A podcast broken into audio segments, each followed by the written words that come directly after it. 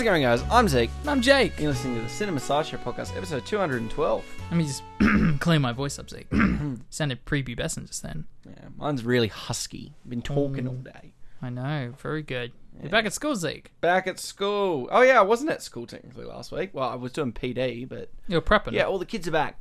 Yay. Well done, So- kids. You're back. Yeah, it's good to be back. Listen listen to your teachers. I know.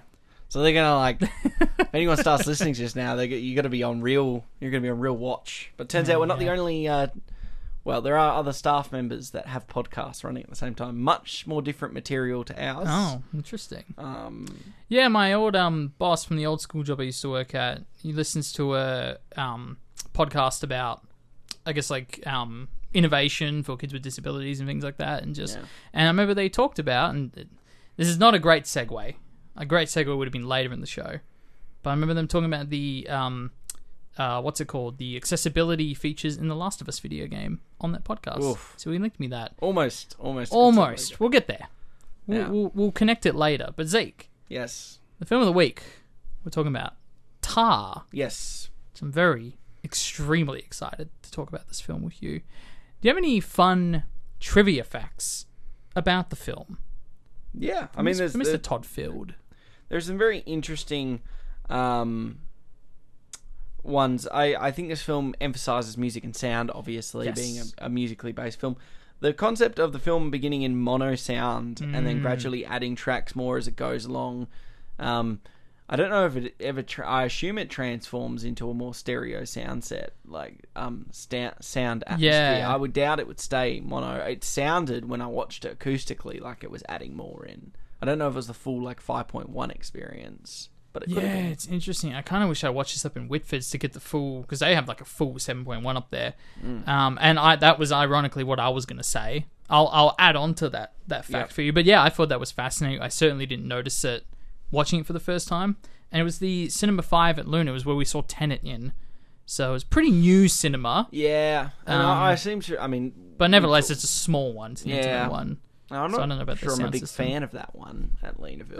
Hmm, that yeah. Cine- that newer one, not a. Yeah, fair enough. But I, I also thought that was very fascinating because you're right. This is a very musically heavy film, and I'm, I'm guessing what they do. I mean, obviously the DCP would be a 5.1 mix, but it's Yes. just they don't utilize most of those speakers, and I guess until later in the film when they start adding those tracks.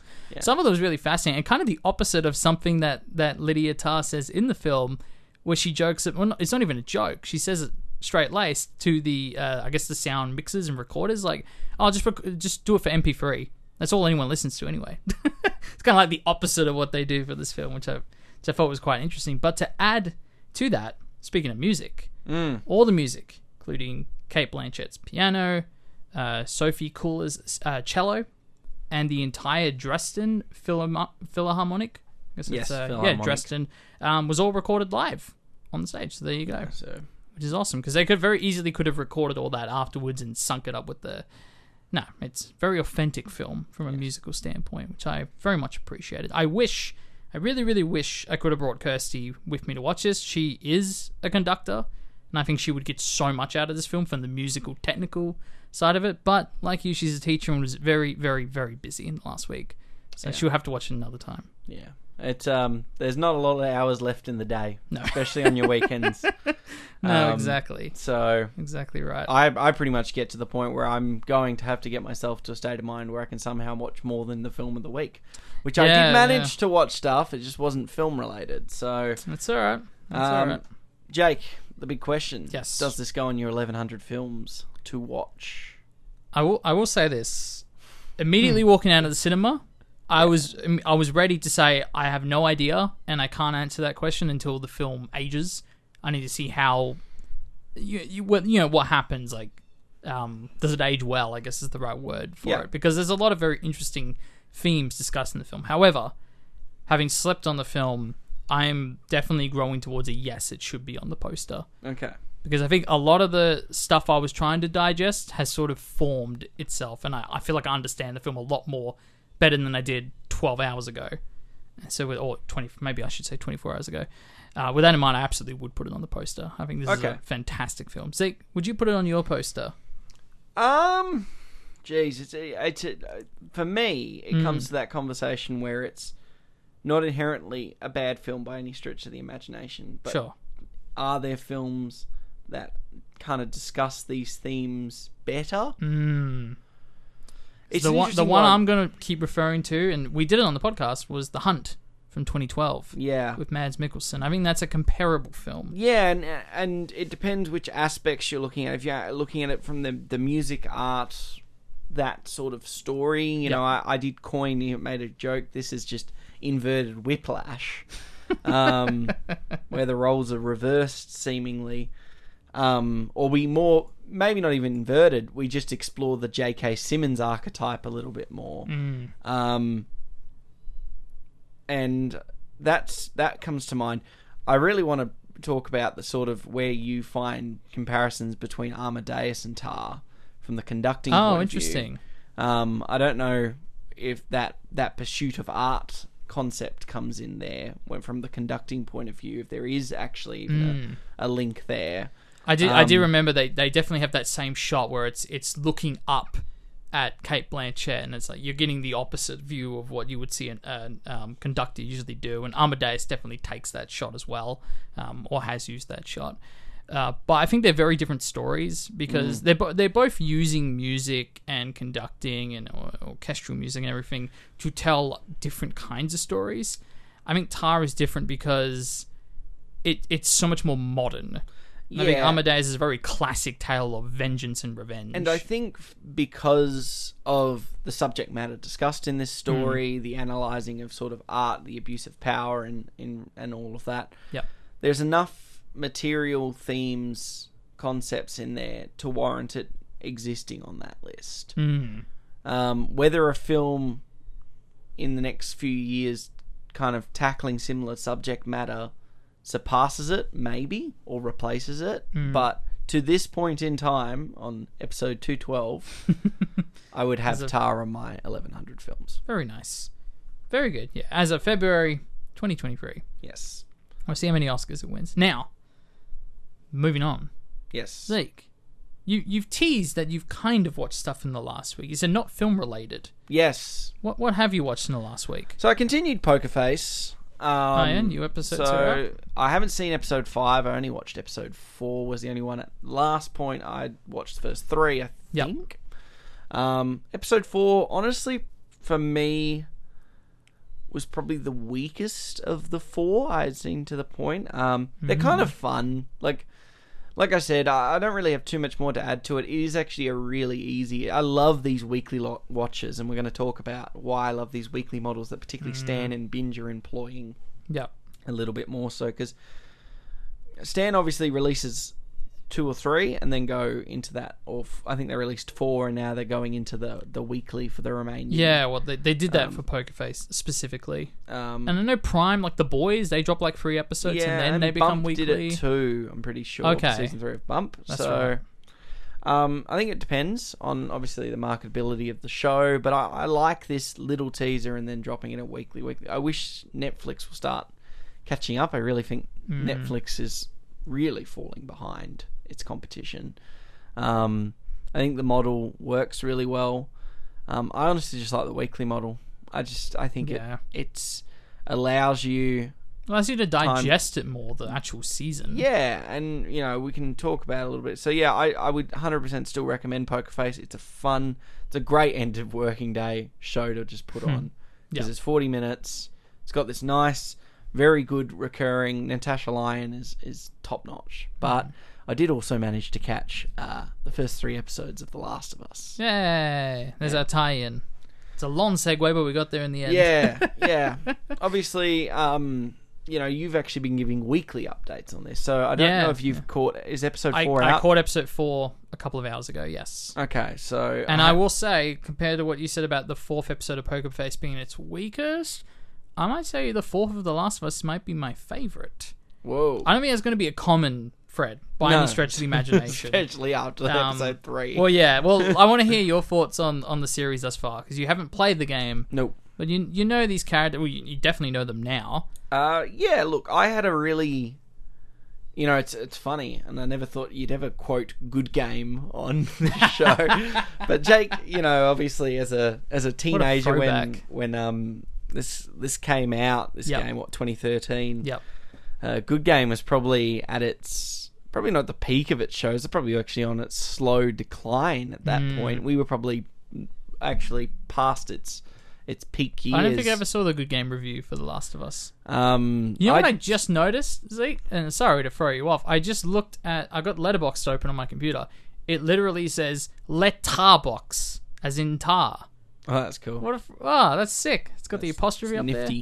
I just noticed that. Um, sorry. Continue. No, that's all were um, I remember the Good Game review, and obviously Good Game intercut like video game footage with its review. And, Yep. Um, there were distinct scenes that would play, namely a, a scene that occurs in the first episode, Hmm. a sequence, a long sequence in which. So I, I come into Last of Us not knowing the full blown game. I Sure. roughly know, uh, partic- I don't really know much of the plot for the second one, ironically, because I know there was a lot of uproar. The Second one's very divisive.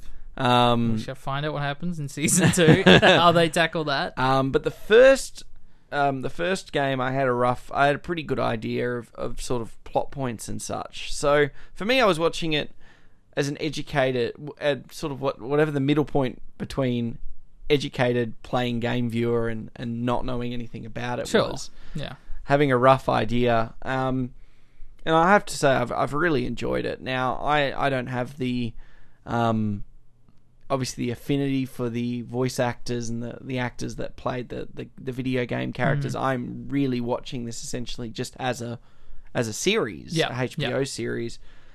Uh, the first episode is really solid. Um, takes a it definitely it's interesting because I feel like it drops. It takes a little bit more time. Mm, it does. Definitely feels like the first thirty because it's an hour twenty episode or something like that, Mm. and they spend nearly forty minutes or something doing the origin. Yeah, well, it's interesting because the the game it's a lot quicker. They they add a lot of sort of extra meat to the bone in this and sort of build up to how the pandemic starts. So you get a bit more information in this. But that was also meant to just be the first episode. Was that prologue? And then because they realize like, oh, ending our pilot on this moment on a bit of a downbeat as we jump into the future might not bring people back. It's just so depressing that it's like, okay, well let's let's combine it with episode two where you meet Ellie and Marlene and the Fireflies and like that was all meant to be episode two. And Yeah. they just merged it together, which which you can kind of tell watching it. Yeah. It just feels like And one giant episode. It's a massive exposition fest, isn't it? The first episode. I think it's it's tough because obviously a lot of shows have that exposition, and we're never going to reach the heights of a Breaking Bad pilot. Like, Mm. there's just no show that's ever going to peak that. I think. Um, and it's interesting because I actually find, I mean, I'm going to talk about like each episode. I think the first episode is, it's good. I wouldn't say it's great Hmm. by any stretch. It's good enough. I actually think the Walking Dead pilot is better than the Last of Us pilot. Mm. But then you get to the second episode, and I actually really like the second episode because it's three characters just navigating a terrain Mm. essentially for Absolutely. um, nearly an hour, and I think that's really solid because we really start to see the you know the chosen actors, particularly. Um, I'm not sure of Uh, Bell- Bella Ramsey and obviously Pedro Pe- Pascal. Pascal. Yep. we really start to see really I love how slow the uh, the chemistry builds. Like they're not Mm. they don't become friends. They don't even really are friends by the third episode. But um I'll say even by episode four, he's still calling her cargo. yeah. Like you're you're barely getting those traces left, which is what I was worried about. Well, I'll I'll let you get to episode Yeah. three first, but And I think that it's a really solid episode. Yeah, I like the I mean that's the one that's directed by was it Neil Drummond who Neil Druckmann, second- yeah, the second one. who was involved in the video game. Well, he, and- he wrote it and co-directed the game. yeah, sure. So very very much the guy behind the last. Yeah, and you can kind of tell because, like you said, obviously those video game mechanics are in there. Like, It- Tess, yeah. not to spoil, but Tess gets like goes off to do to open a door. and Yeah, then you yeah. have the two characters. Yeah, no. which is such a video The- game. that second thing. episode is so video gamey. It's weird. yeah, Just like the crouching behind things. They're like, "Oh, give me a boost, Tess." That Yeah. like it's all in so there. good. um, obviously, it's I I really like the way that episode ends. It's a great sort of second episode, but that third episode is Mm. just from a TV point of view, I mean, I lit legit was crying for ten minutes straight. Yeah, wow. There was ten straight minutes. I counted it after I finished. I co- recollected myself. And I and someone made that joke that I knew when I was watching it. I was like, "This is the opening of Up, basically, spread spread out over an hour." And then someone who was not a fan of of it or something. I know Yeah. someone I like. I think it was like someone who was like an anti, like a homophobic person Okay. Yeah. was like, "Oh, it's just up with with two men, and you're like, okay, well, no, but it is up with two men. man, it's that totally doesn't, that fine. doesn't make it bad. In fact, it's it's honestly it's one of the first. I mean, it's the first time an LGBTQ related um, entity has Mm-hmm. elicited that response out of me. So. Um, right. Right. I see what you mean. and it's about two hairy men. um, no, um, it's really interesting though because it's for me because I know that you know you talked about it last week and you're like I liked the tangent, but I hope we don't do too many of these. Yes, that's a good way to put it. It was a tangent and a and a beautifully told tangent, but also like, is this too early in the show? And I and I will say that knowing episode four almost kind of perfectly contradicts that. Whereas like episode four is so focused back on our two leads that it was like, this is great. But, like, okay, I feel I feel better about how this is all playing out. And what I think I like about the episode, looking back on it, so I can in isolation, it's a really strong episode just for these two characters and building their story and Yeah. such. But what that episode teaches us is it sort of teaches there's that that beauty is still existing in the Yes, world, yes. which when you've had two straight episodes that have pretty much just deprived you of hope, like they're depressing episodes to watch yeah, um, even the climax to two that has that whole big, you know, moment. Yep. It's not cheerful, and in fact, the sort of prologue that happens at the start of episode three before we go into this tangential Yes, story yeah, between Joe and Ellie is still deprived of hope. Hmm. Um, and I do think that that story, though is removed from the Joel and Ellie story, does give a bit of. I mean, it does have scenes with Joel in it and, and Yes. Tess, and we get to understand that dynamic more because that's a little vague in the first two episodes what mm-hmm. that dynamic is. So. I actually think it's a really invaluable episode, and I feel like it will be an invaluable episode retrospectively. But as in isolation, it's that someone gave the description where it's about two people in a post in a horrible time of, of human history, still finding that humanity, yeah, yeah, and even the arguments they have within that episode has that macro vision to it. The fact that that you know, um, God, I'm forgetting thing both- that Bill and Frank- Bill and Frank. The fact that Frank is so desperately trying to hold on to that past yeah, and Bill is the you know um, sort of just this realist, but it's that fact that they they need both in this this new world to live in. Otherwise, you know, we end up having a collection of and that interaction between particularly Joel and Bill is so effective. Yeah. because we we find out that so.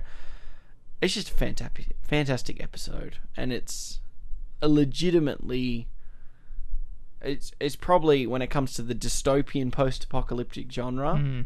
it's better than probably any episode of Walking Dead yeah, yeah. I, I think that's a fair isolation. assessment, and especially because the or Walking any Dead post-apocalyptic show. Yeah, well, that show kind of lost all sense of like purpose very quickly because like Yes. once you lose that sense of of hope, then what's left? You know, if there's no way to cure what's happened, I mean, that that is the plot of The Last of Us is you know the search for a cure in in one way or another, but it has virtually nothing to do with the ultimate themes of the game and the show and, and yeah the what you say about like there's still beauty in all this hopelessness with Bill and Frank's relationship and it's like that will extend to Joel and Ellie and that will extend to the entire I guess IP if you want to call So what it are they? that. They're Emmys. Are they Emmys? Is that yeah they'll, yeah? yeah yeah they'll, so they so get Emmy nominations Offerman's getting yeah he's straight getting. You might as well just hand it to him. is is I there's mean a they're, best- both excellent but yeah, I think they both are. I get, I get why everyone sort of points to him in particular because they they of where they know him from. Yeah, and I I think, think of the founder. He's rolling the founder. he's great in the founder. Yeah, yeah. I think it's it's also consistency, like to be consistently and such a diverse I mean, he's a comedian first and mm. foremost. Like, Yeah. let's let's wrap our head around that for a second, and I think it's it, it's that perfect casting, and yeah, it is. It is a a, a duet performance, Yeah. like, but I think it's the subtle nuances, the obviously having this Republican character, this very Mm. right wing Yeah. person. I mean, it, it's everything in it. The subtext, the fact that he lives in this uh, crystal white house, it just screams like Bush administration. I will it- say the whole like when I question why this show took place in 2003, or, or I should say, um, is frozen in time in 2003. The whole like yeah Bush administration post 9/11. There's quite a bit sprinkled Yeah. throughout the whole show, so I like I do understand they're Yeah. making use of it from the political standpoint of 2003. yeah, I think just to tell a story over such an extended period of time, it is it is an hour long version of the introduction to Up. I find that a very fair assessment. Yeah. but did that five minutes of Up not break everyone's heart? No, So- exactly, exactly. So Yeah, no, look, I think I think my fears were definitely a little a little calmed down because I do think episode four kind of gets us back on track, which is exactly what I was sort of saying last week. good casting. It's just a great. Yeah. It's a solid show. It's like. I wouldn't say it's like at that point of being an elite show by any stretch yet. Like I think Yeah. at this point in time where I'm going into episode four, I think it took me like six or seven episodes to be like, okay, I'm really on board with Succession.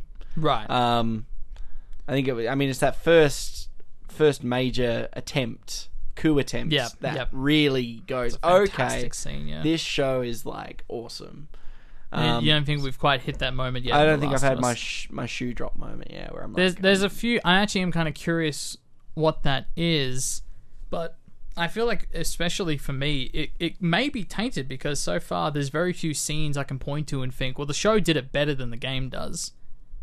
So maybe maybe we are going to get to that moment, but I'm just going to be precious about the way the game does it. It's just the smallest little things. It's just line delivery and this and So is it just and- something that should never be touched then? no, If no, it- no. I'm glad they're doing the show. I think it's excellent. I'm so glad they're doing it. I just I'm wondering if it is going to reach that peak for me personally. Yeah. Well, I'm just like you know, like that moment in Succession and the moments in BoJack and Breaking Bad and all these other great shows. People point to me like that's the moment when I fell in love with the show. I'm wondering what that's going to be for me. But, Yeah. but we shall see. Cool. Well, yeah, I've I've bought binge back too. I think that's the- Yeah, yeah, yeah. Got Well, my nine ninety nine. I reckon it's the best nine ninety nine. I think it's the best. Subscri- it's only it's only nine ninety nine. Yeah, Oh, I do pay for The basic one. It comes up as Kayo, doesn't it? On on the yeah. It's Payment. like stre- yeah. It's like Streamotion because it's. oh, that's it. That's with- it. You're right. But Yeah, in all seriousness, I reckon it's the best streaming platform going right now. I mean, you're getting all the HBO stuff. That alone is, Yeah, and you're getting it immediately. yeah HBO and Succession, Hmm. which is probably what one of the hottest shows going right now, Yeah, if the hottest. I I reckon it's the hottest show at the moment. So, um, pick up your game, Netflix. Where have you been? Squid Game season two? Really? Did you hear they did a reality thing for Squid Game? Like What? like people like did Squid Game things and they filmed it as part of a reality show, and apparently it was horrible. Apparently it was inhumane conditions people were working under. I wonder why. Maybe because it was a dystopian game show. Oh goodness, we shall see. Well, um, frankly, that's the only thing I've seen was that fourth episode of The Last of Us And the film of the week. in the film of the week. Beautiful. Got any career updates for us? Um, yeah, I guess so. I mean, Skin and Blisters fundraiser is now finished. Yes. concluded. We raised one thousand three hundred and twenty dollars. So that is a that Great is a- effort. A, number I'm very happy with, and I, I'm very grateful to everyone who contributed. The 18 people who contributed. That's like that's like 73 74 dollars average, which is a very generous amount of money Mm. to give to some some random ass Aussie film. It's going to be a great film, though. Oh, I'm very excited. We're just sort of putting together the schedule for the last bits and bops we need to shoot. Reckon it's be about another day and a half, so um, we shall see. But at this rate, it's tracking to be definitely finished and hopefully playing at some festivals later this year. Very exciting. That is very exciting. Zeke, Yes. y- you got a little accolade yourself in the last week. I did.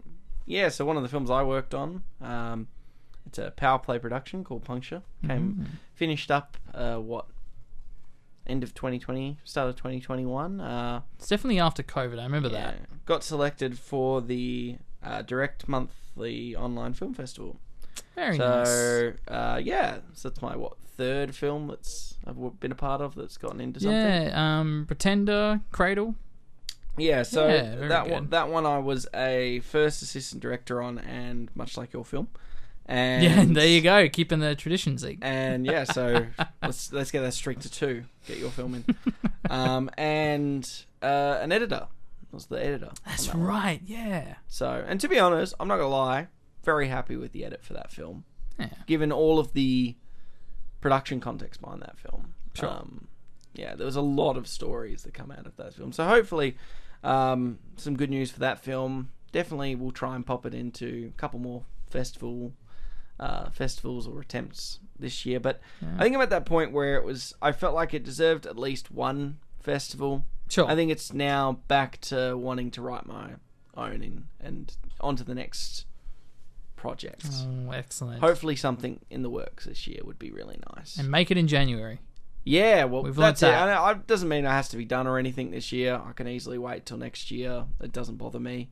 I'm literally a graduate teacher, so why why would I kill myself over all of that stuff? You know, so um, honestly, it's about you know focusing on that part first and foremost, and just facilitating sort of all my um, friends around me who are making stuff. So, um, much like you, that was a lot of fun during the break, and I'm sure Mm. we'll have. Hopefully, maybe we'll have a cinema sideshow, uh, skin and blister episode where we can like bring some of the crew on and Yeah. cast and crew on to Actually, I didn't even think it have a full debrief. I was thinking like I don't know when. I guess around the time when the film becomes somewhat available to view, if it was like a local festival or something, it'd Yeah. be cool to have a few weeks where different people from the crew come on. yeah, But maybe just like one big episode where we just Yeah, have them, two or three people on it, and just go to a- town. but yeah, that could be it too. Could do it over over the course of a of a period of time. But yeah, um, then we can talk about more the uh, the behind the scenes sort of work and all Mm. that stuff because it's it's a very fascinating film to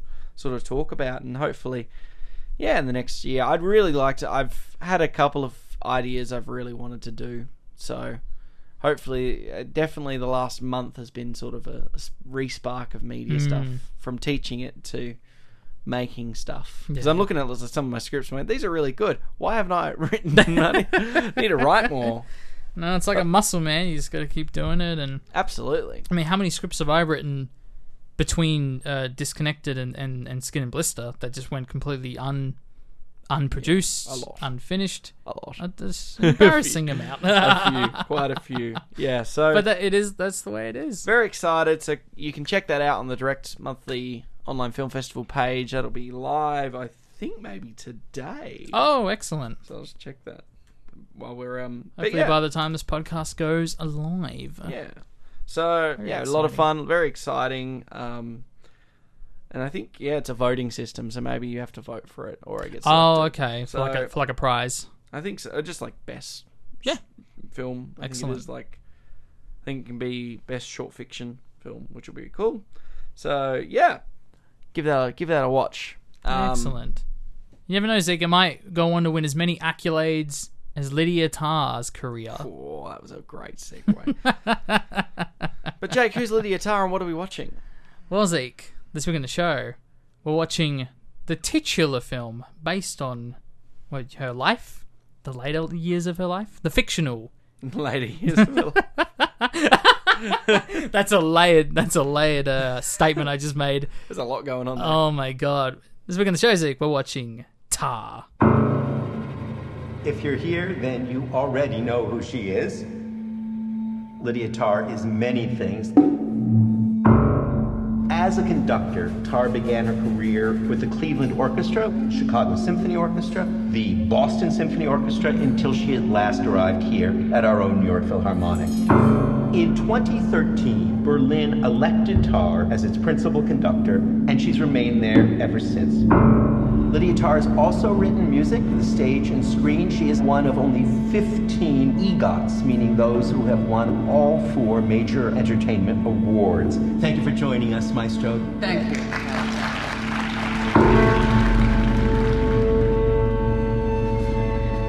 How's the writing going? Not so well. I keep hearing something. Schopenhauer measured a man's intelligence against his sensitivity to noise. Do you ever find yourself overwhelmed by emotion? Yes. Yes, it does happen.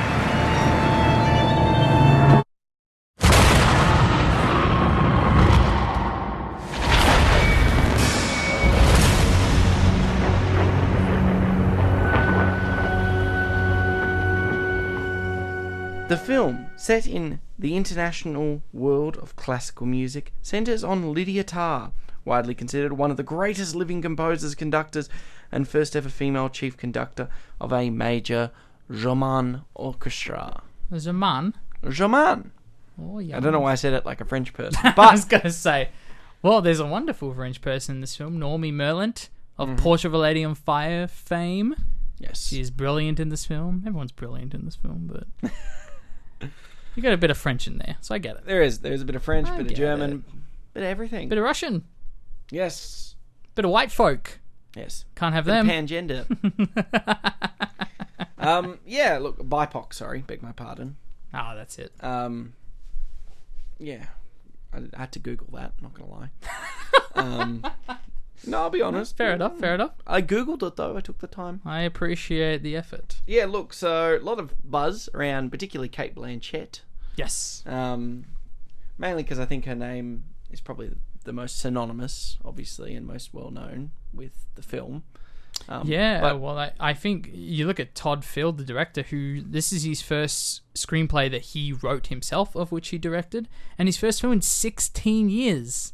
what's his last film? It's called, is it Little Children?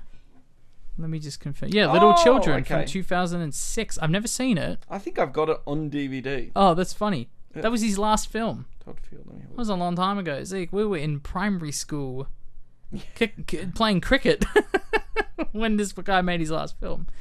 Um, so with that in mind, that's incredible. But to the point my boss Mal made, because he he saw he saw this film many weeks ago, and of course he's very much into you know orchestral music, and that, that's his gig every year, and he's super into it and knowledgeable. So he, I really much appreciated his opinion on the film. But he did also say, well, you got Cate Blanchett.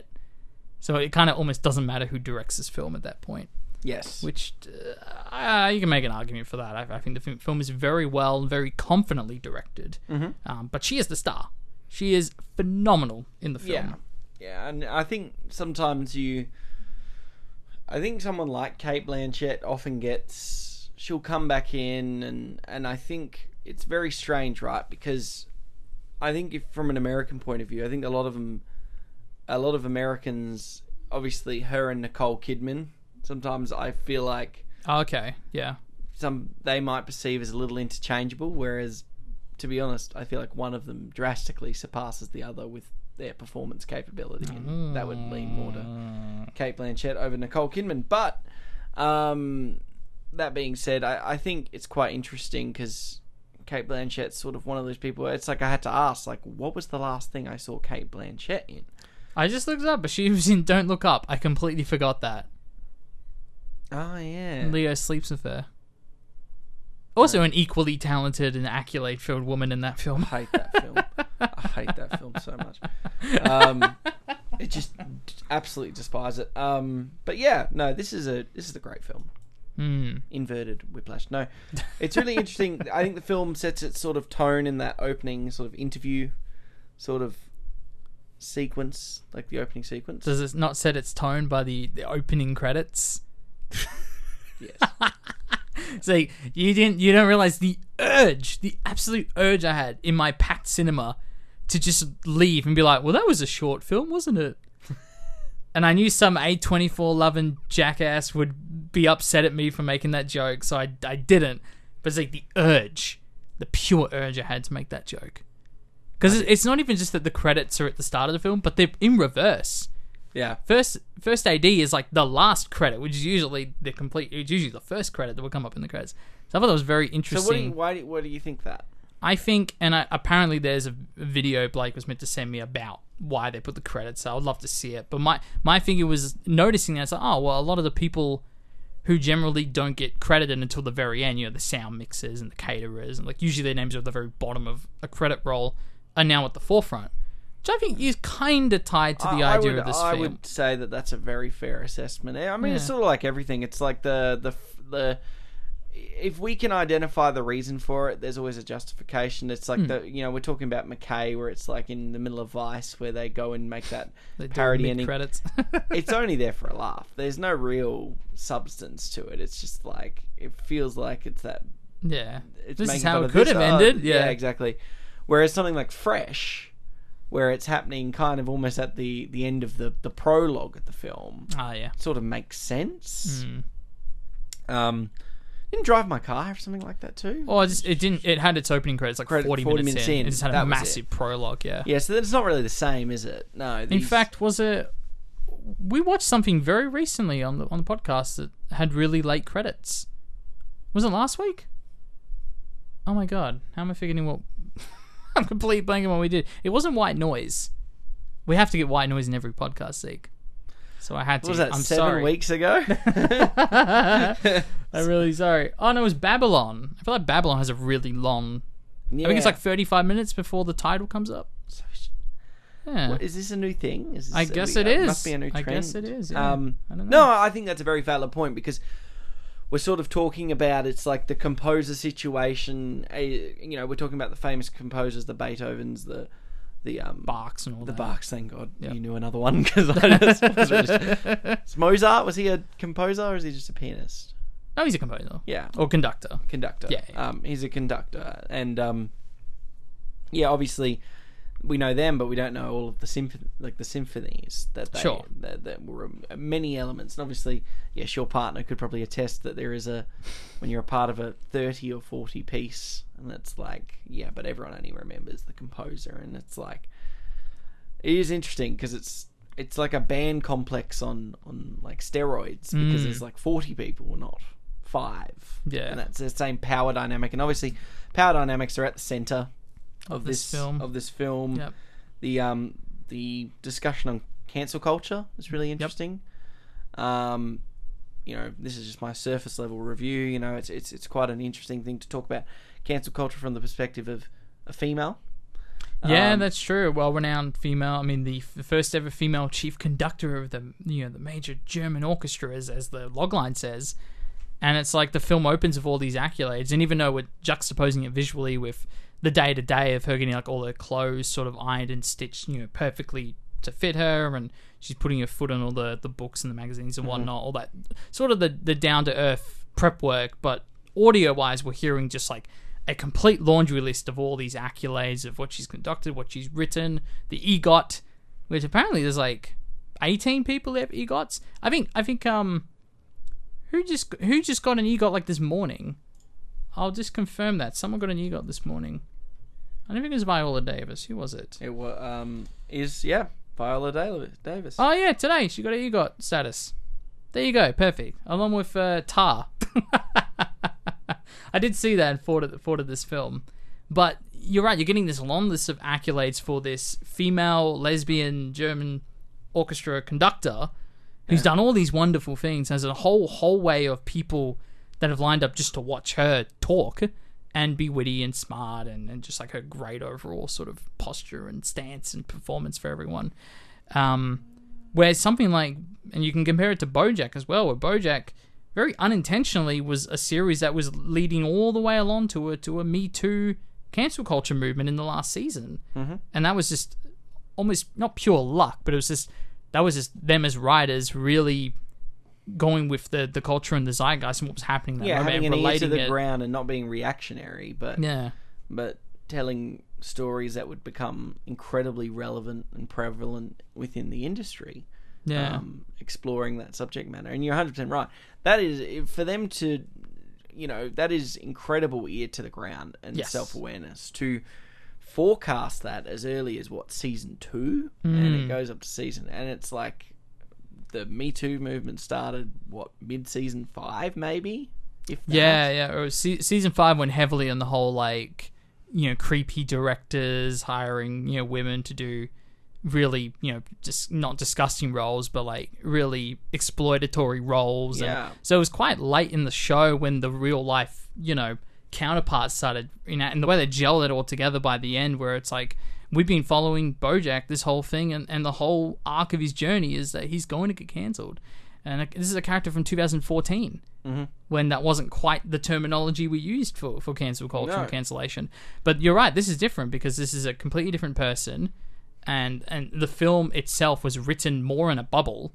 So Yes. you know there is ear to the ground, but there's that advantage of starting the story. I think he wrote it during a COVID sort of um, lockdown or break period, so it is there's that advantage, I guess.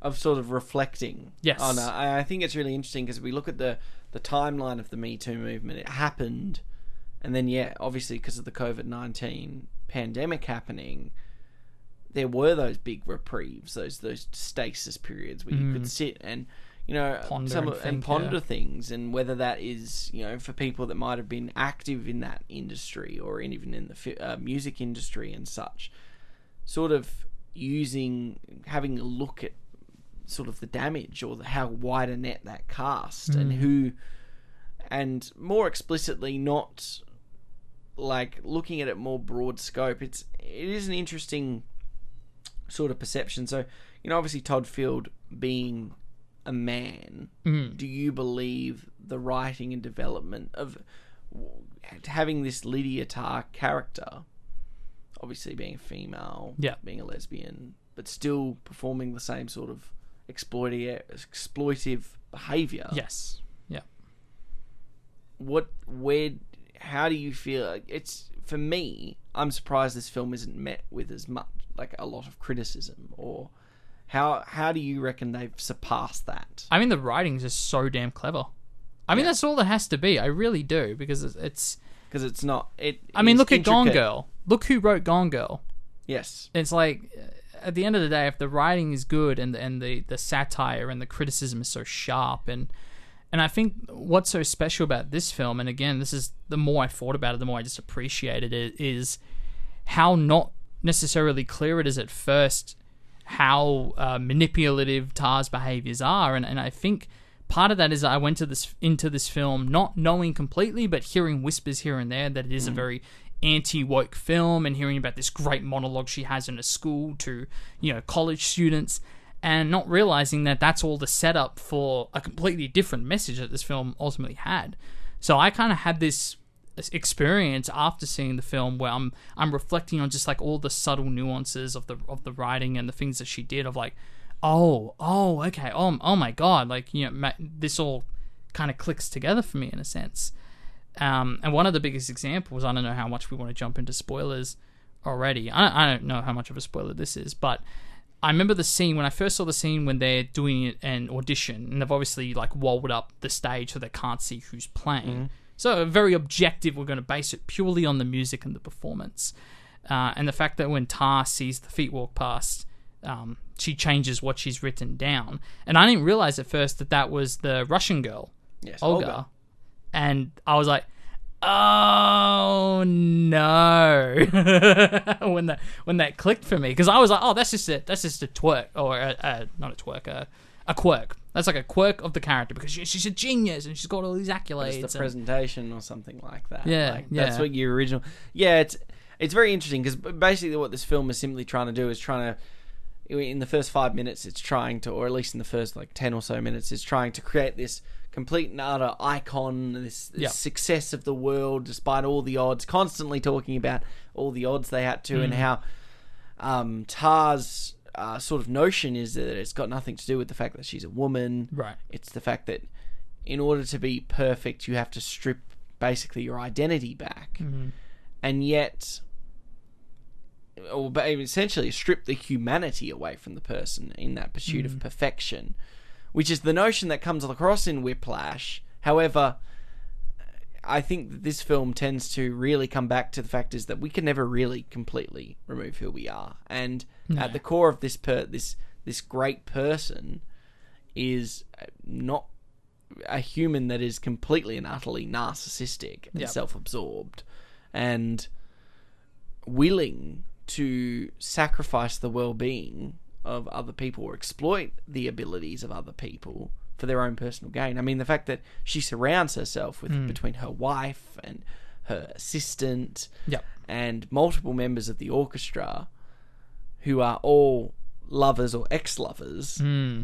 at different points in time, but still keep them around because of her greatness. Because for some, because it's that power dynamic that everyone simply, much like in Babylon last week, albeit in a different industry in a different time, Yep. just wants some of that light, some of that accolade. Yeah. And, and I think part of the the monologue at the start of the film, that presentation, I think for the New York Times that she's it for, is about her control of time and that you know as a conductor she controls time and that is sort of her process. But I think the film is ultimately about what it means to have power in this time because she's talking about Bach and uh, Beethoven and all these others and how you know it's it's irrelevant to think about you know separating the artist from the art for them because like well look at the great music they made and how it should make you feel. But it's like this isn't the time we live in anymore and uh, people these days cannot separate the art from the artist. And I think her control of time is completely thrown out the window by the end of this film but it's also her control of the narrative that comes Mm. with that and i think that's such a big part and it's like every aspect of tar's existence not just in the music is simply just the vessel in which we see it the most or the or particularly the dynamic between conductor and orchestra because that ends up becoming a microcosm of perspectives yeah um, particularly with a lot of the members.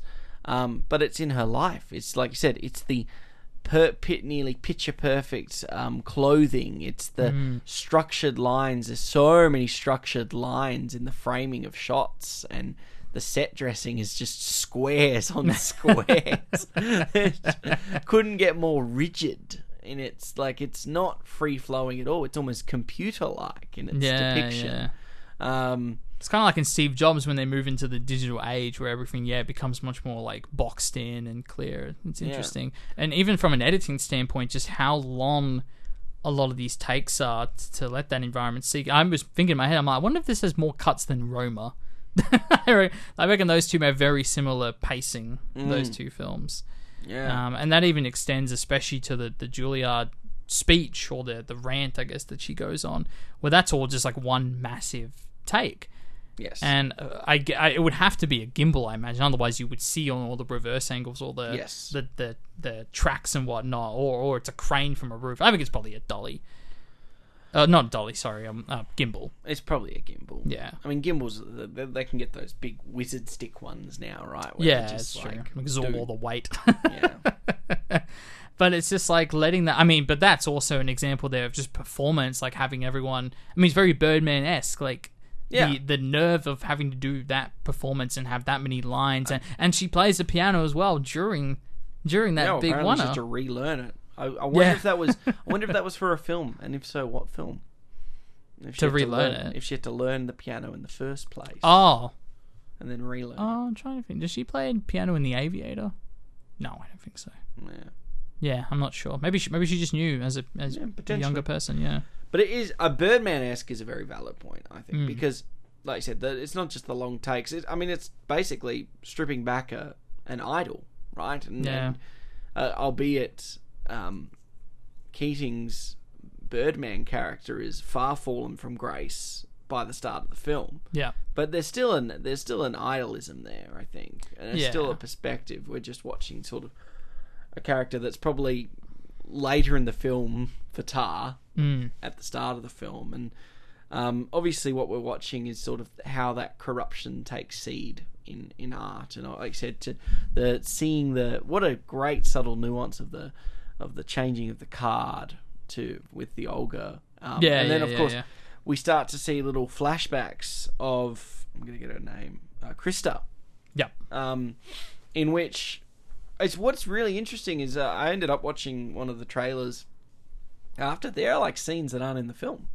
Yeah, no. oh interesting really I, I saw the teaser where she's got like smoke coming out of her mouth and yeah, that stuff's not in there yeah well that that doesn't surprise me too much that because it's too on the nose. moment. You reckon? Well, that, that just feels like such a teaser character profile thing, but it does allude to all the nightmare sequences that that she has many many nightmares and lots of moments of non-diegetic sounds sort of seeping into her mind and and it kind of begs the question how much of this film is all in her head and all make believe because I don't think the film does anything to otherwise disprove that idea that okay, so, but what do you mean by make believe? Like, Well, the moments- ev- like, are we having a Joker world here? What's going No, on? not necessarily, but like the you know we get many, many, many times where she, we see her in bed. She wakes up and hears a noise, and she checks the fridge or the closet, um, where the uh, oh my god, what's it called? The um, oh the the metronome. That's, That's it. it, Yeah, the metronome. Like the ne- metronome showing up, and the fact that you know she talks to the daughter like you know you're not meant to go in my office, and it doesn't seem like it's like something else has put that there. So you feel like some of this almost feels like a, a disjointed narrative. So we're at the end there when she's in the Philippines. Oh, well, I, I, I don't think any of that is make believe necessarily. Just more that you know when she wakes up at the night, and there's a moment where she's like in a bed in a pond. I think there's very surrealistic imagery that kind of Oh, okay. sneaks in. Yeah, I think those are dream sequences. Yeah, yeah. Well, there- there's definitely a reality of like, is she, is she actually waking up and hearing noises, or you're right, is it a dream sequence? Yeah, but she's there's a lot walking in the bush and hears scream. disjointed musical instrument moments. Mm. And I feel like it, it's almost trying to show the fact that it's that scattered mind aspect that the only time Tar seems to find any clarity Mm. is in those moments when she's conducting. Yeah, because the rest of her life is kind of a shambolic mess. I mean, she, you know, she has a partner that sort of abides by her and is under her thumb, but it's that illusion of control too. Like, much like, you know, if we're taking ourselves, because this film's so emphasis on, on cancer culture, because, you know, it's like that moment before the, the shoe drops. Like, you know, there's all these producers and stuff, and we're talking about Hollywood, all these producers and stuff who were exploiting uh, young actresses and, and actors um, because of the power they possessed, because Yeah. of the acclaim and such and such.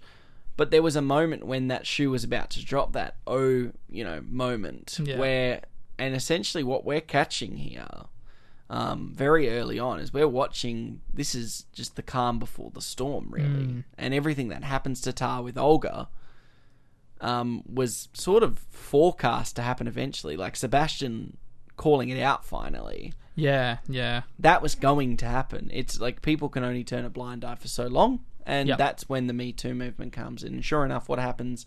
We now have allegations pushing 30, 40 years back. Mm.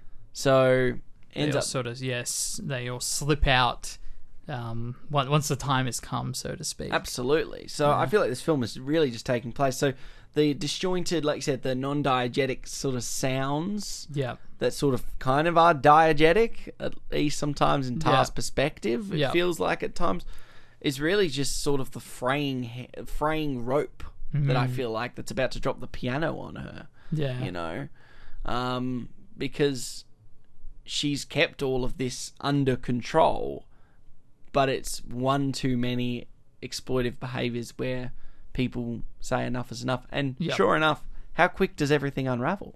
Yeah, no, it's it's almost immediate because yeah, it all kind of comes at once, and you have Francesca who, I, I it took me a while to realize I'm like, oh that was probably her. Every time we get like a little phone insert, which is so brilliant, it's just the, the idea of like we're always viewing things through this digital lens, mm. and the fact that everything else is blurred except what's in the frame of the phone, and we see it like blocked with text messages and bubbles and whatnot. But the fact that that was probably all Francesca's recordings, mm-hmm. and and this idea, I remember reading people were saying it, it felt like she was almost like doing this for a long time, uh, awaiting for the moment where she's finally going to basically drop Lydia Tar and and turn against her, and just waiting for that moment to arise. And I guess um, it comes with with that suicide. I'm forgetting that Krista, the, the girl's yeah. name Krista, where and from an audience perspective, we're you know we're at the start of the film and we see this amazing person and, and we see that she's sort of just dismissing these messages and and from my perspective, and I think this is is a quite a logical perspective is oh well, it's some random person texting her, bothering her, and and there's probably more to it, sure, but it's like how could you pin that on someone who was like like uh, a, a, the idol that she was an obsessive fan of until you all those clues start seeping in, you're like the the whole grooming narrative seems to be true Yeah. and as and as that and and for me there were really two big scenes that that made that clear was the fact that her partner ends up essentially breaking up with her Yeah. and taking the kid away breaking one of their golden rules. yeah, well, that it's like there must be an element of truth. If this person who's known Lydia Tar a lot longer than us, the audience, have, there has to be an element of truth to it. And the other thing as well was I might even maybe I'll save this for my highlight scene. There's another there's another scene that really cements the idea. And again, going into this thinking this was an anti woke, anti cancel culture film, because those were the little bits of whispers I heard, and realizing like no, it is not. It is actually very much framing this person as a horrible narcissistic groomer Yeah. who probably does deserve to be dethroned of, of her success and her fame. Now, what's interesting, before I forget as well, is the this idea of her doing this orchestra and they're going to do the recording. It's going to complete the series. It's kind of phrased in the opening monologue as like this is like her final. Um, this is going to be the final period at the end of her career Wikipedia page, so Yeah. to speak. And they mentioned that it was delayed because of the pandemic. This idea that they would have completed it if not for the pandemic. And I wonder if there's some sort of messaging there that, like you said, the pandemic has caused us all to sit, reflect, and think about I, things. I think it's a r- huge. It has to be a huge aspect there yeah. because I reckon that's completely intentional. it's it comes back to you know we're talking about and I'll, I'll bring it back to Whiplash because Whiplash Okay. sort of discusses this this element this frantic phonetic nature of Mm. having to get yourself better and better and constantly performing to you know and for, it's Miles Teller trying to become the number one drummer to Mm. the point where he pushes himself into a car accident yeah. and it's that phonetic nature to pursue the the pursuit of art, like innovative art, which Yep. is where the grand finale of that film is. So if you're talking about the orchestra and what you know Tar expects of each of the performers in that orchestra, mm. and we see it in some of the monologues and in some of the expectations there. Yep. When before the before the Earth stood still, which it did in the pandemic, th- they would have just been caught in that flurry Yeah. very similar into the the characters of Whiplash, you know, and this behavior would have definitely fallen on deaf ears because the world was moving more. Now, mm. The Me Too movement wasn't brought out because of of COVID standing No, still. it certainly yeah, came Um, earlier than that. It definitely came earlier than that, but it was one of those things where it was a domino effect. It took a couple of sort of high profile names to be named, Mm. and sure enough, the knock on effect was very quick and Yeah. very and and massive in scope. And I think what Field's doing there is obviously he's taking his own perspective and clearly sort of um, taking you know he's embedding this character. He's looked back on all of these people that have spoken out against sort of sexual harassment and and exploitation and such, and he's then created this character who what would be like for her who has committed all of these Hmm. sort of innate acts of abusive power, narcissism, exploitation. How does one who can see the tidal wave hitting so many other people or, or Yeah. the comeuppance finally happening, how does one still rationalize that while they're trying, you know, while they have such a pristine, perfect perspective? Mm. Um, and I think that's what we're seeing here. We're seeing a, a yeah. character that, at the start of the film, we're seeing a character who has a perfect reputation that knows they shouldn't have a perfect reputation, trying to come into terms with that and just impossible. They're, past the point of no return. Yeah, well, I, I wonder what you mean there specifically about that she knows it, because I, I reckon there is a level of arrogance that, that Lydia Tar doesn't realize how problematic she is until pretty close to the end of the film. So do you think that's a Phantom Thread situation, like a PTA Phantom? I don't know if you've seen. Have you've seen Phantom? Thread? Oh, a while ago. oh yeah. It's been a while. Since Where I've it's seen that it, um, but- Daniel Day Lewis thing where he's so innately arrogant and caught up with his Right. own behavior that he's Well, I, I think I think the film does a great job of easing us into like all of the the, the bubbling tension and and um, problematic elements arising because you're so focused as Lydia Tar is focused on getting this orchestra right and taking care of the daughter and Mahler like- number five or something. yes yeah yeah yeah um which of course is the number on the on the girl in the Philippines uh Mahler's Fifth Sym- Symphony.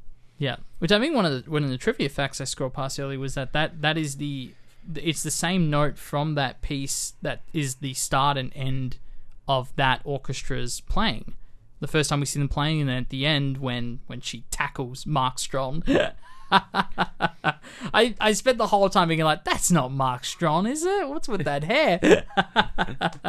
Um, But I, I definitely think there's a level of not well arrogance for sure, and prestige and, and self interest, but that she authentically doesn't realize the effect she has on these and the fact that she is grooming them. And I just generally think she is so into her own like goals mm-hmm. that when she reads like the newspaper thing about her and she's like, well, pff, this is all completely fictitious. It's like I think she believes that it's all fictitious, but I do believe by the end of the film she kind of figures it out. why? Is it because she's playing to Comic Con?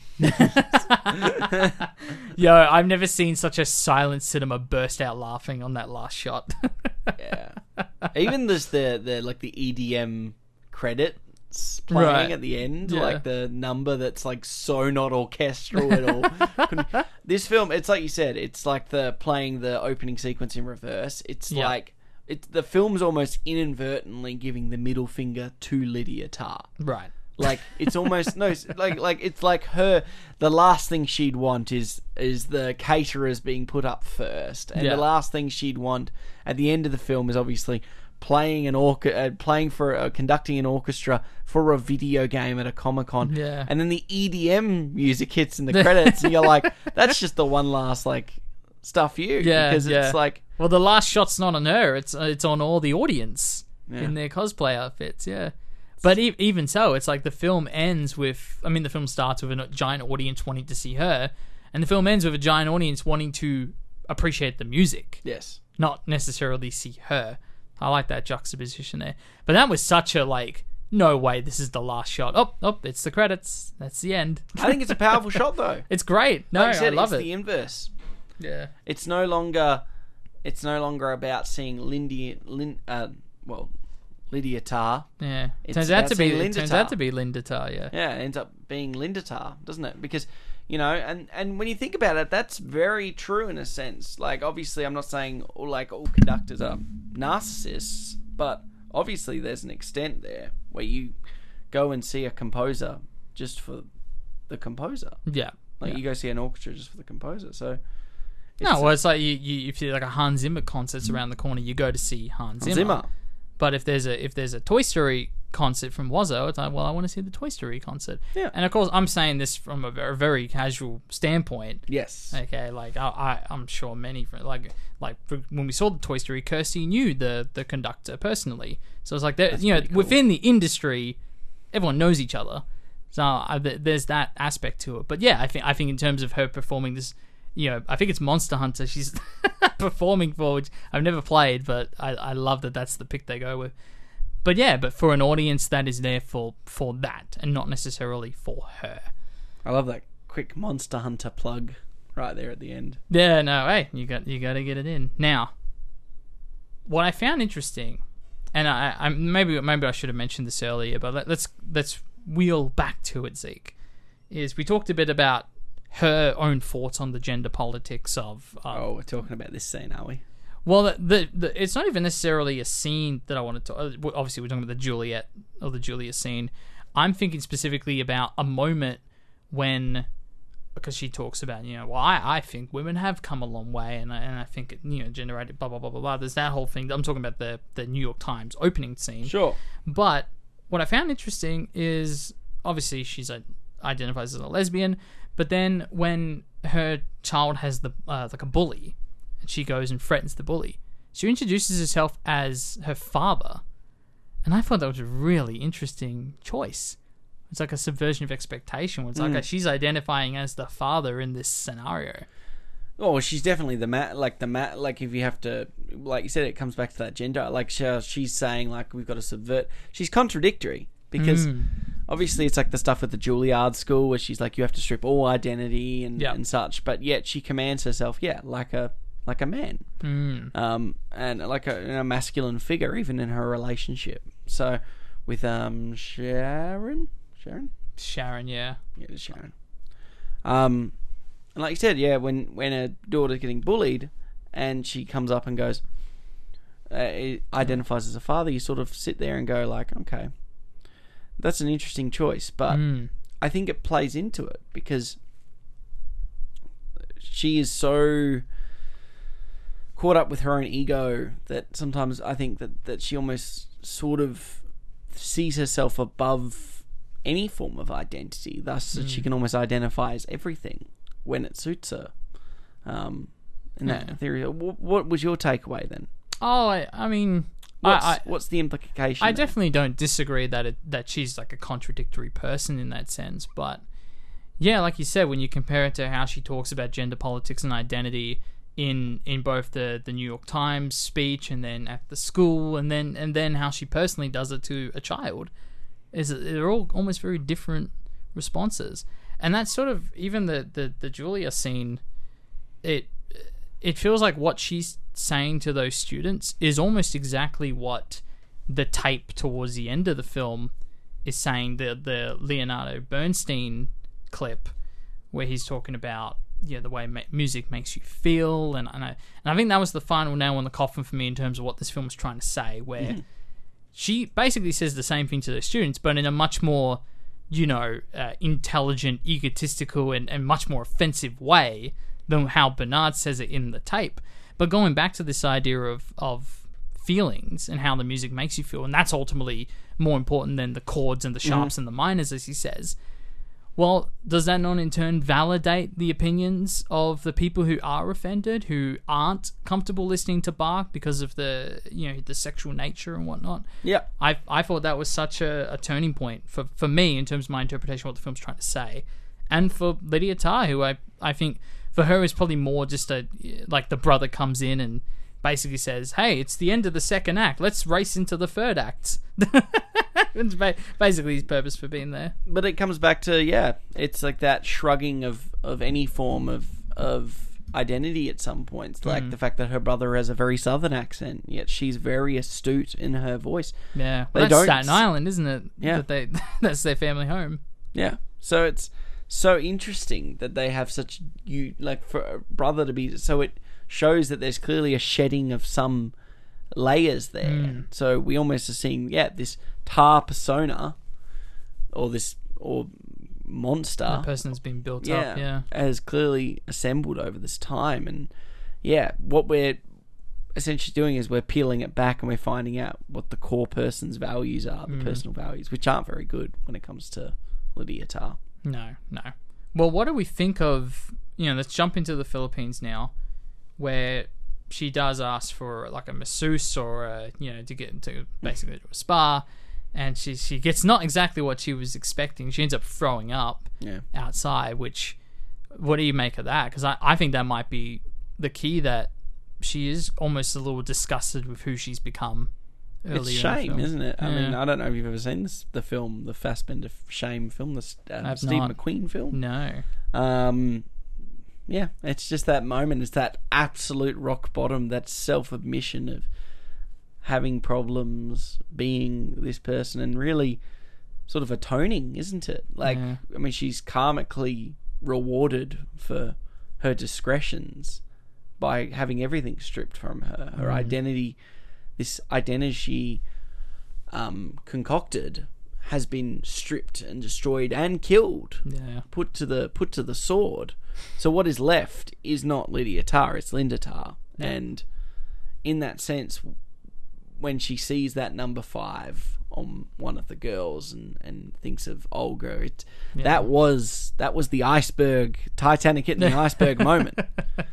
And that reminder of it really leads to the domino effect of guilt. And I mean if to, to speak in a real world context, I mean, look at It's like what- you said, it's look the at, middle finger to her that the Yeah. film is giving her. yeah, and I mean, we look at someone like what, like Harvey Weinstein, for instance, Mm. and like him trying to fake how old. Look how old and decrepit he looks now. that everything's been stripped away from him as a person. Yeah. Um, and that's what this film's, I think, trying to do in its way. It's trying to show that this is the comeuppance for those people Yeah.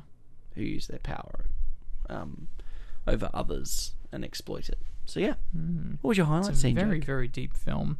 Um, I kind of spoiled it a moment ago, but I would have to say my highlight scene is when she goes back to the family home, finds the the Leo Bernard tape, and and she's weeping as well. She's got tears streaming down her face Mm-hmm. because the effect it's having on her. It truly is a character change in that moment. Um, because I truly believe that is, is exactly what she was saying to those students, but in a much more concise and less offensive way. And that came from when it seems like with Leah Bernard, a place of joy as he's there conducting his orchestra.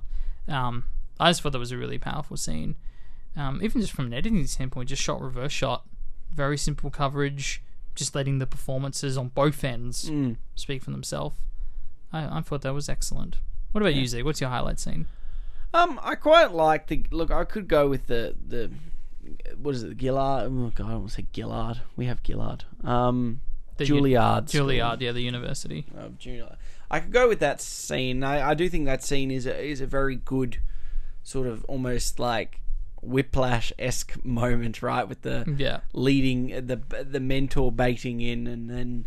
Um, but I'm gonna go with a different scene. Okay. Um, because I, I think that scene's talked about a lot, and Yeah, you know, there's, there's already a million video essays on that scene, yeah, no, it's crazy, right? Isn't it? regardless of where you stand with her politically on that. Yes, I'm gonna go with. I really do like the the blind audition sequence from the toilet, like Yes. meeting Olga, and yes, that introduction, that blind sort of judgment with seeing that. It's a very good way of revealing that information, and it's funny that someone like you who's watched that sequence before and Mm. then was that that snippet and then Kind of had Scene a realization later on.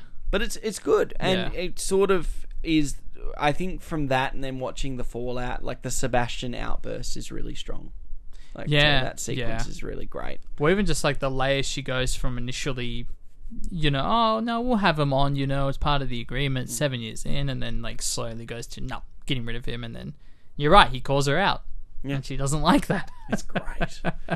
so spicy. But it, it's one of those things, just the way that scene's paced and how she changes, like the way that we move intercut between those, that shot, reverse shot, and then the close ups. And the Yeah. it's, just. Because you're going like.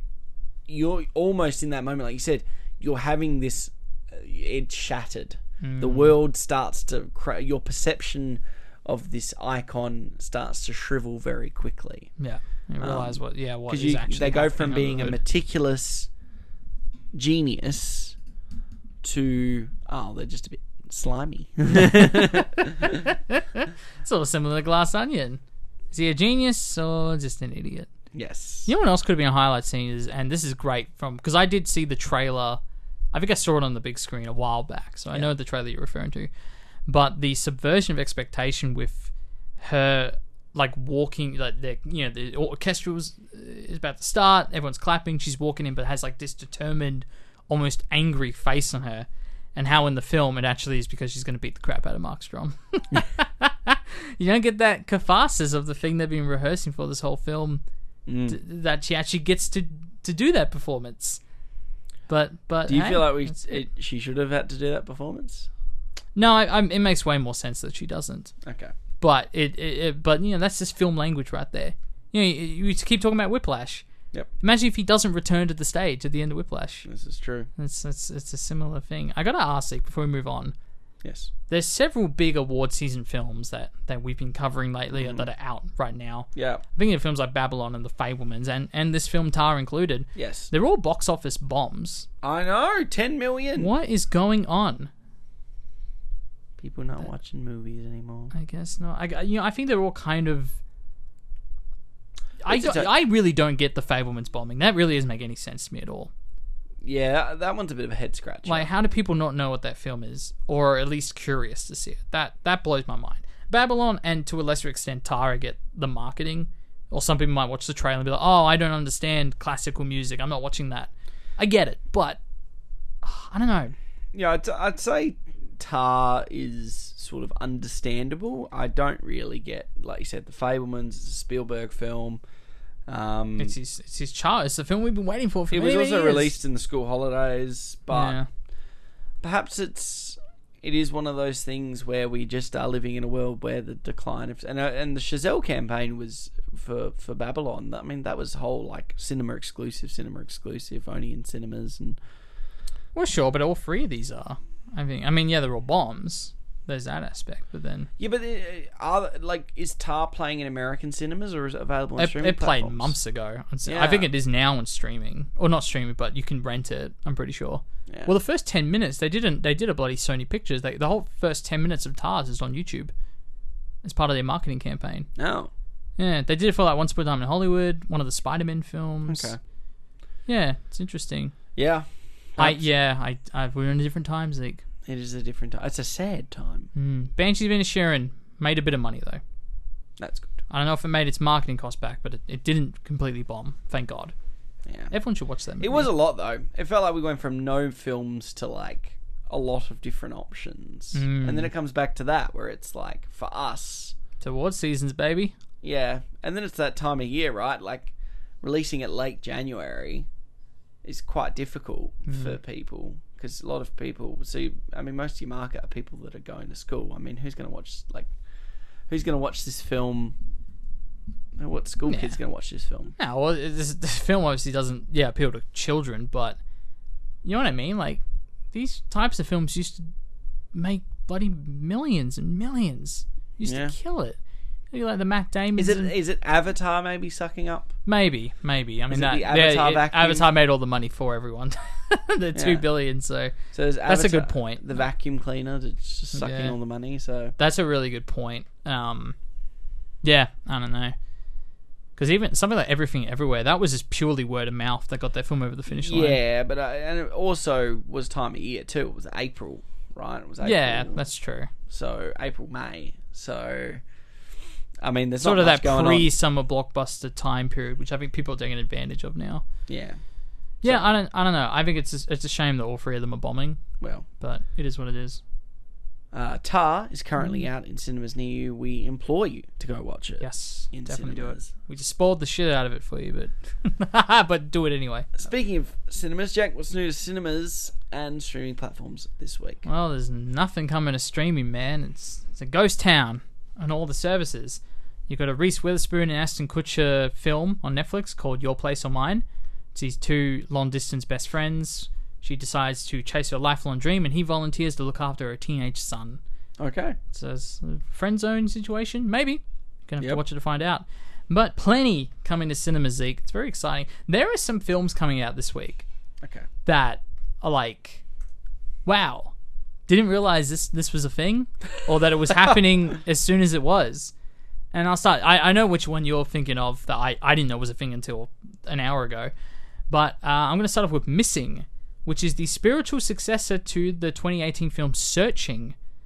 And there's also like a digital found Oh, film. wow. Yeah, yeah. Is it's it still got um? it's different characters, Okay. but like the, the the cinematography and the way it's presented through laptop screens and security cameras and all that, it's all the same. From the trailer, I quickly breezed Okay. at it. Uh, it is about a mother who disappears while on vacation with her new boyfriend, and her daughter June searches for answers while hindered by international red tape and from her home thousands of miles away. That's pretty cool. That sounds awesome. That's so Hope cool. it's as tight as searching because searching was really it would have to be, I imagine. yeah. I only thought the the ending was a little weak. Oh, you like the ending? No, Oh, it was emotional. No, it was the it was the reveal. Oh, right, right, right, right, Yeah. right. I know what you mean. Yeah, fair enough. No, that is sick. That is. I'm so. I'm so keen for that. Uh, you've also got Magic Mike's Last Dance, which is the third film between uh, the Tatum and Soderbergh uh, joint franchise, Oh I suppose. I can't believe those are Soderbergh films. Apparently, they're good. Well, at I've least, seen at the least first one one. of them are. It's not bad. The first one. Okay, I've actually. My friend Mel bought me the double collection. I've got it in here somewhere in the Blu-ray case. The Magic Mike duology. We're gonna need. We're gonna need the third one now. You've also got a film from the director of The Big Sick and the Eyes of Tammy Faye. Spoiler alert! Which sees Jim Parsons and Ben Aldridge as a gay couple who come to terms with a cancer diagnosis. Seems pretty, pretty standard fare. Yeah. I guess uh, these days, you know, it is what it is. Uh, Corsage sees Empress Elizabeth of Austria, when faced with the future of uh, strict ceremonies and royal duties, rebel against her public image. Sounds very Marie Antoinette esque, doesn't Yeah, it? it does sound a little bit that way. Yeah. This other one I'm also very excited about. Had no clue this was coming out. The Sun, the latest film from Florian Zeller. Of course, a Golden Chalk Top winner, Florian Zeller. I know. I wonder if the Sun can live up to the same uh, Same oomph as the Father. same oomph. and his Hi, third Bar. film, The Holy Spirit. Do you actually imagine? Oh god, I'm waiting for it. I'm waiting for it. Anyway, the son sees Hugh Jackman as a father who must juggle between his new partner and baby, along with the arrival of his ex-wife and teenage son.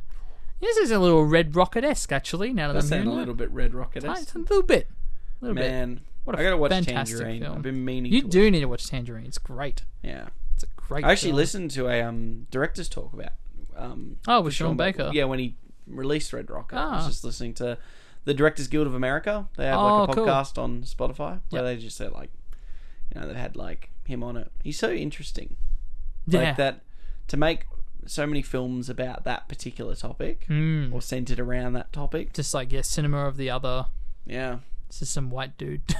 he's just some dude. Yeah, well, we we talked about that in our um, Florida Project and Red Rocket. We did those two back to back, episode one Yes. five five and one five six. Um, one of them being the director's corner.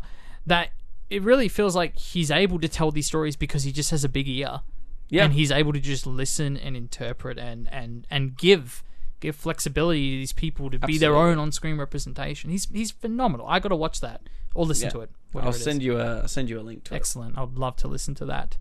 And finally, not a new film, but they are rescreening Titanic in 3D for I guess its 25th anniversary is is what they're, they're you go. touting it as. I guess it kind of is late '97. yeah. early- oh, yeah, yeah. early- Late '97. Yeah, you're right. Yeah. It's a little late. They were too busy playing Avatar: The Way of Water. Yeah. the 25 year anniversary. There you go. He's only well, done like three films in that time, anyway. I literally have.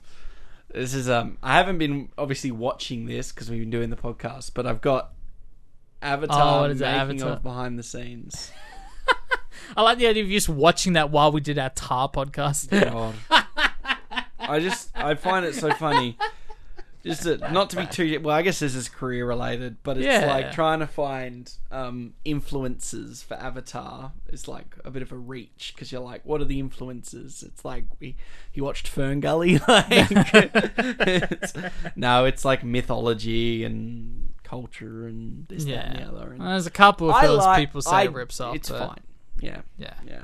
It's just interesting that he's very he's turning into another Ridley Scott kind of Mm. guy, where he's like, my mythology is like My myth. Revolutionary. Yeah, no one can. That won't watch my film on a phone, you jackass. Well, speaking of James Cameron, what are we watching next week on the show, Jack? Next week, we might as well just watch Titanic, 25th anniversary edition.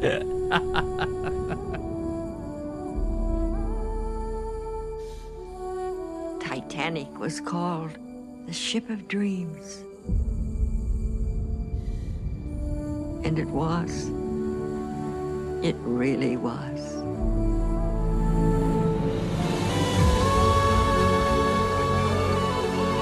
Give me your hand.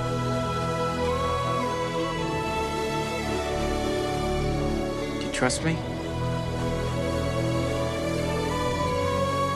I trust you. Open your eyes. I'm flying. Jack.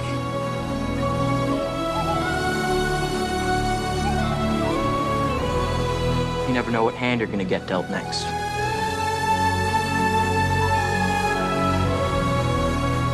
Learn to take life as it comes at you. To make each day count.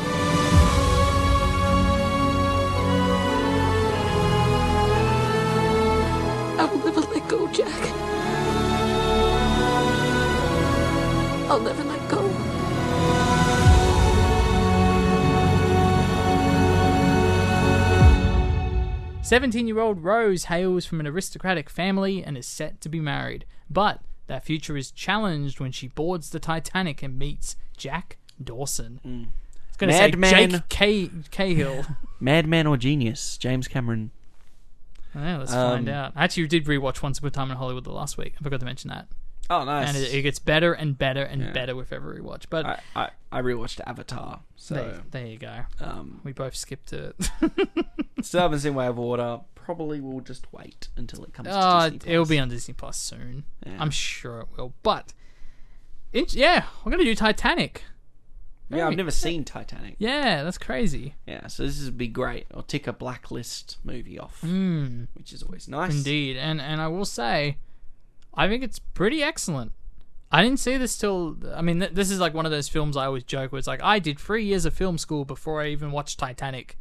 That's always like a like a name drop I like to do, but I I thought it was generally pretty excellent. Yeah, but it's like one of those things, isn't it? Because it's It's like, so famous that yeah. and you almost it's like the Notebook. I haven't seen either. Maybe I'll watch both in the next week. Oh, there you go. Not the Notebooks. Notebooks not not too bad either. Yeah. Not too bad. I mean, I mean, we just like these big romantic love stories. We guys like to hate those, and I think it's That's yeah. probably what I mean, is. I'm, I'm equally as fatigued by the giant action thing now. No, I it might- it just might be like good to a go film back. about people talking. exactly, exactly, Um, or drawing each other naked, Yes, like French girls. Until then, thank you for Same joining us for French the girl Cinema earlier. Sideshow podcast. I was Zeke, I was Jay. and we'll catch you next week with James Cameron's Titanic. Oh no, I'm sinking. The iceberg, because of all the ice.